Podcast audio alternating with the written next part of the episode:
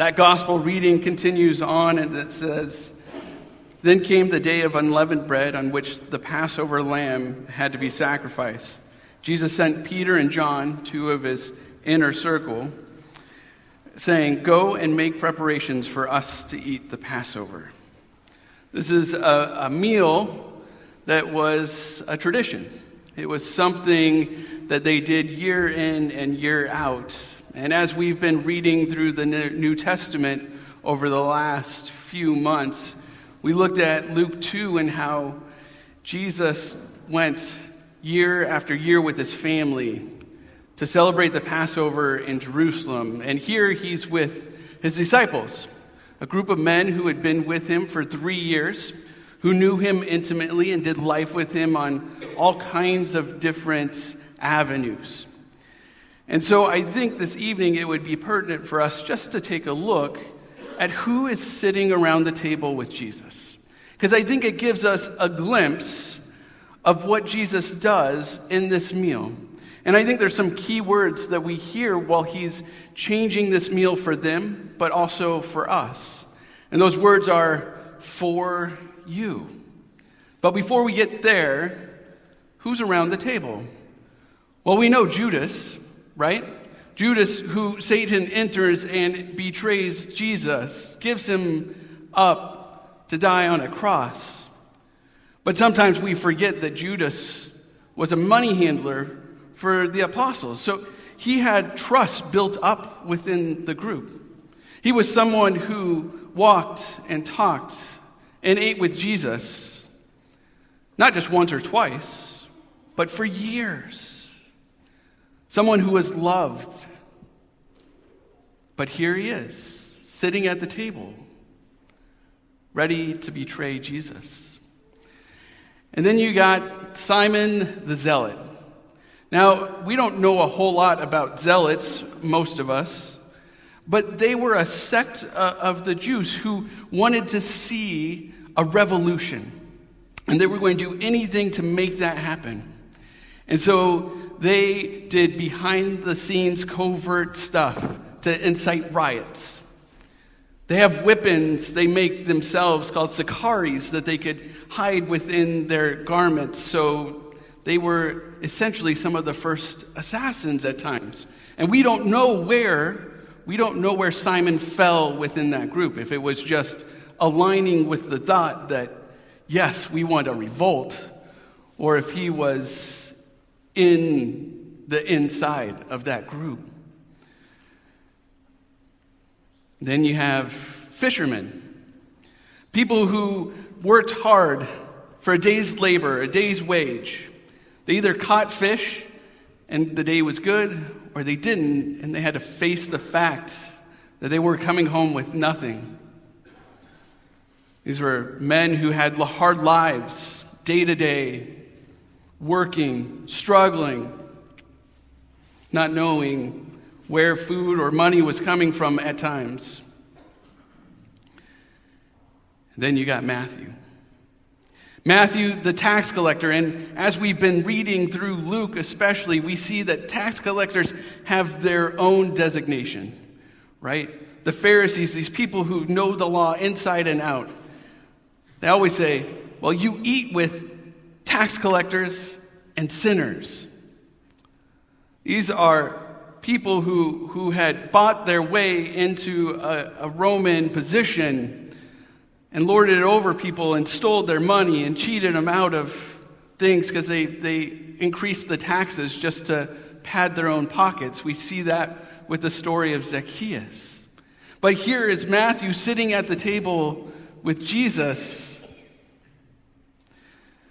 these men who are around Jesus are ordinary guys who are, are broken. They have their own life that they've dealt with the hard times and the good times, the brokenness and the joy. And as they sit there with Jesus, there's a recognition that something special is happening. They've walked with Jesus, they've talked with him, they know that he is the Messiah, they know that something special and extraordinary is going to happen. Some of them may have thought it was coming through kind of a martial law, and it's going to be militaristic. Some of them thought it might have been political and wanted Jesus to come as he was riding in on that donkey to come in and just be declared, declared king right there. And Jesus had another thought in mind, a thought that would go beyond these 12 and it would go into the lives of all. He knew what was going to happen just mere hours from sitting at the table with these gentlemen.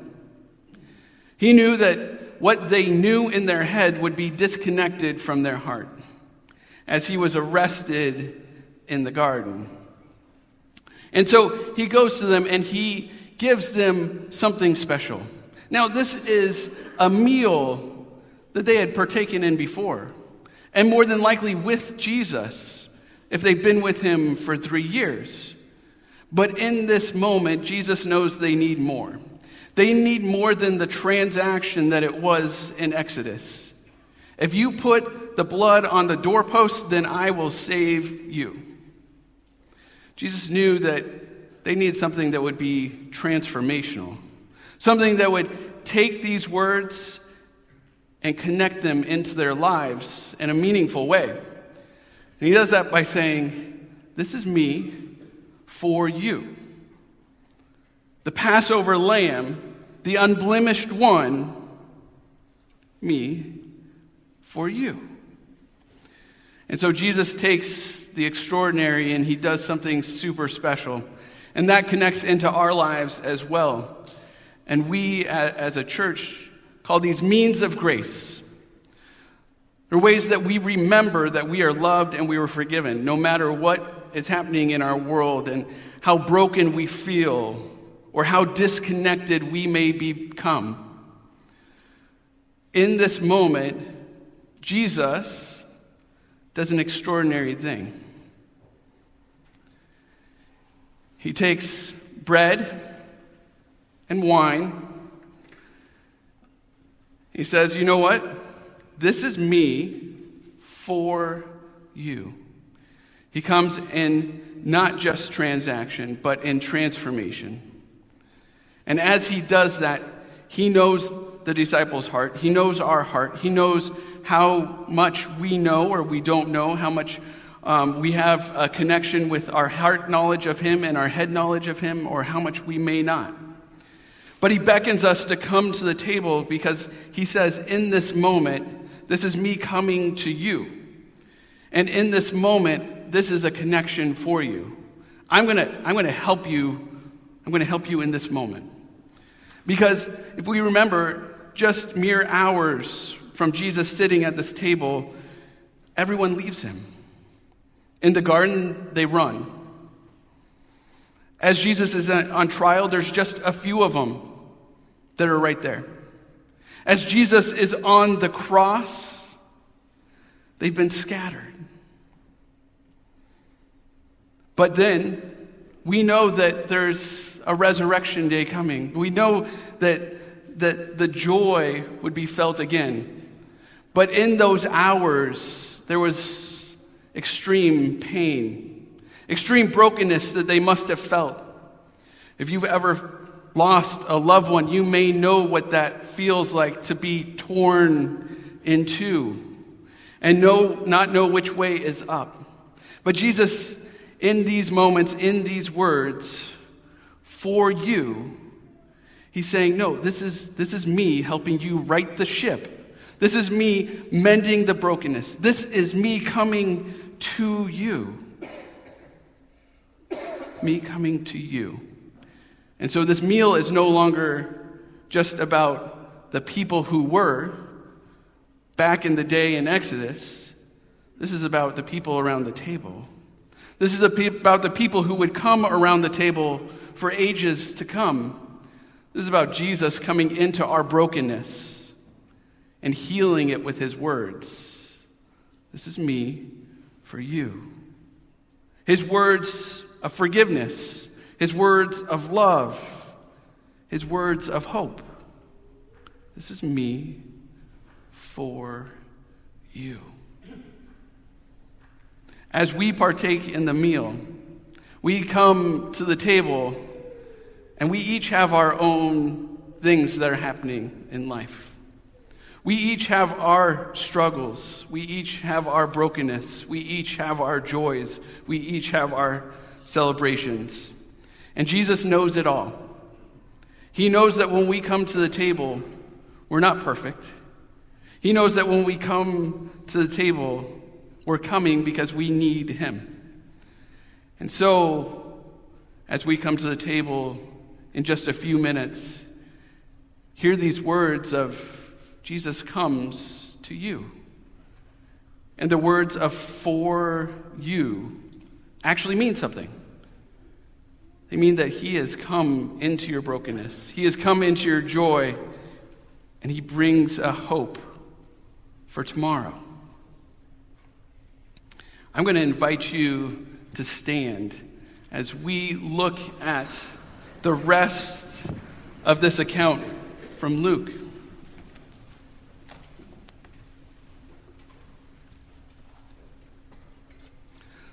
This is the Holy Gospel according to St. Luke, the 22nd chapter. Then came the day of unleavened bread.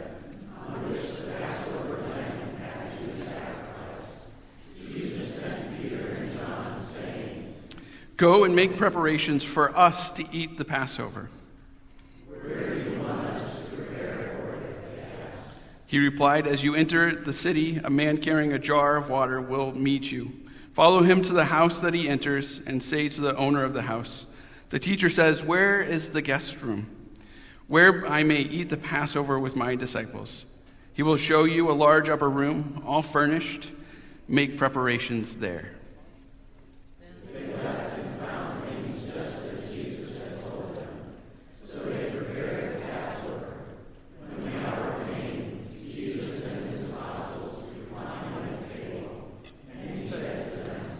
I have eagerly desired to eat the Passover with you before I suffer. For I tell you, I will not eat it again until it finds fulfillment in the kingdom of God.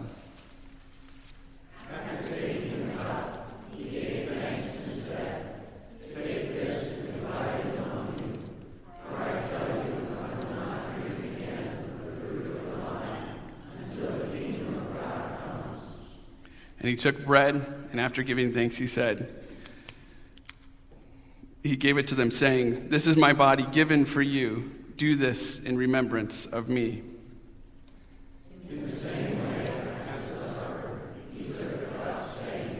This cup is a new covenant in my blood, which is poured out for you. This is the gospel of the Lord. The peace of the Lord be with you always.